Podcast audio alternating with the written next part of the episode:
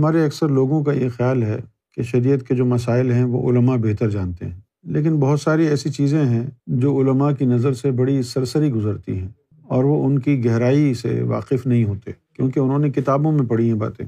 یہی معاملہ سود کا ہے۔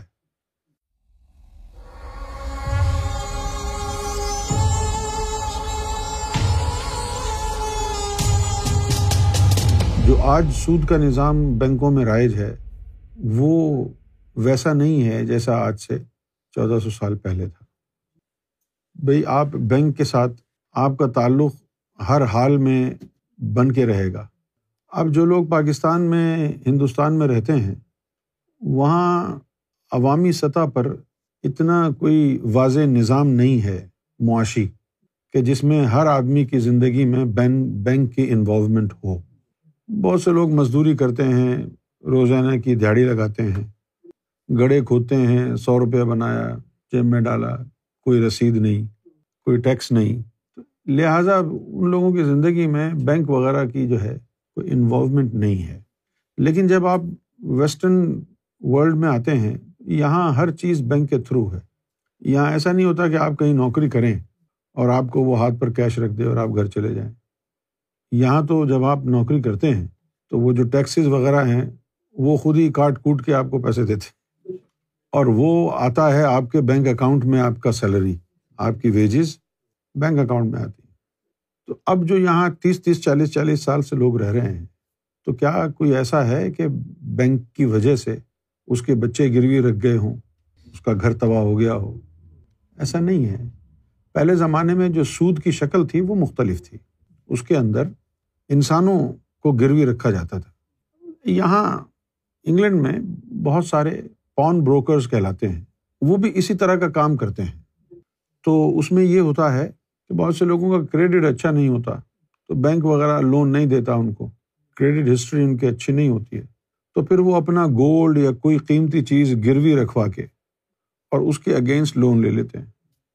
اور اگر وہ نہ لون واپس کر سکیں تو جو چیز رکھوائی ہے وہ گئی۔ تو وہ جو پون بروکری ہے، وہ سود سے ملتی جلتی ایک چیز ہے۔ لیکن یہ جو بینک میں ہے، جس میں انٹرسٹ لیا جا رہا ہے، تو اس کو آپ کو سمجھنا ہوگا۔ سمجھنا یہ ہوگا، فرض کیجیے کہ آپ بینک کھول کے بیٹھے ہیں۔ ملازمین رکھے آپ نے، اتنی بڑی جگہ لی، اس کا کرایہ دیتے ہیں، بجلی جلتی ہے۔ کتنے خرچے ہوتے ہیں؟ آپ سو پاؤنڈ جمع کرائیں اور پھر ایک ہفتے بعد سو پاؤنڈ نکال کے لے جائیں۔ بینک کا کیا فائدہ ہے؟ وہ جو سروسز دے رہا ہے، فری میں دے رہا ہے آپ کو؟ آپ کا نوکر ہے؟ تو کچھ نہ کچھ تو پیسے جو ہے سروس کی مد میں وہ لے گا نا؟ یا پھر آپ دیکھیں آپ نے یہاں کوئی گاڑی خریدنی ہو اور اگر آپ یہ کہیں کہ بھائی یہ ستر ہزار کی گاڑی ہے یہ میں خریدنا چاہتا ہوں اور کیش خریدنا چاہتا ہوں تو آپ یقین کیجیے بڑا مشکل ہے کہ آپ کو کوئی کیش گاڑی بیچ دے۔ کیونکہ گاڑی یہاں پر اس کے لیے فائنینسنگ کا ایک طریقہ کار ہے۔ تھوڑا سا آپ سے ڈپازٹ لیتے ہیں اس کے بعد جو ہے گاڑی کے لیے فائنینسنگ ہوتی ہے لون اپلائی کیا جاتا ہے۔ جس کا کریڈٹ اچھا ہوتا ہے، تو گاڑی کے لیے اس کا لون جو ہے منظور ہو جاتا ہے۔ اب گاڑی کی اصل قیمت ہے اگر فرض کیا ستر ہزار اور فائنینس کرا لیا آپ نے، تو ہو سکتا ہے کہ تین سال کے اندر آپ وہ پیسے دیں گے، ہر ماہ ایک مقرر کر دی جائے گی رقم۔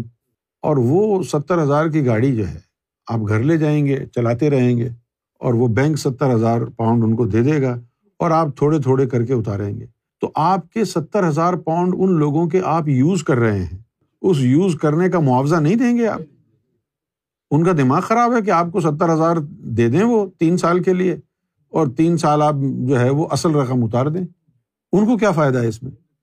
تو یہ ایک نظام ہے کہ جس کے اندر آپ they are selling you their services ایک تو یہ ہے نا کہ بھائی آپ پانی بیچتے ہیں، کھانا بیچتے ہیں پیٹرول بیچتے ہیں۔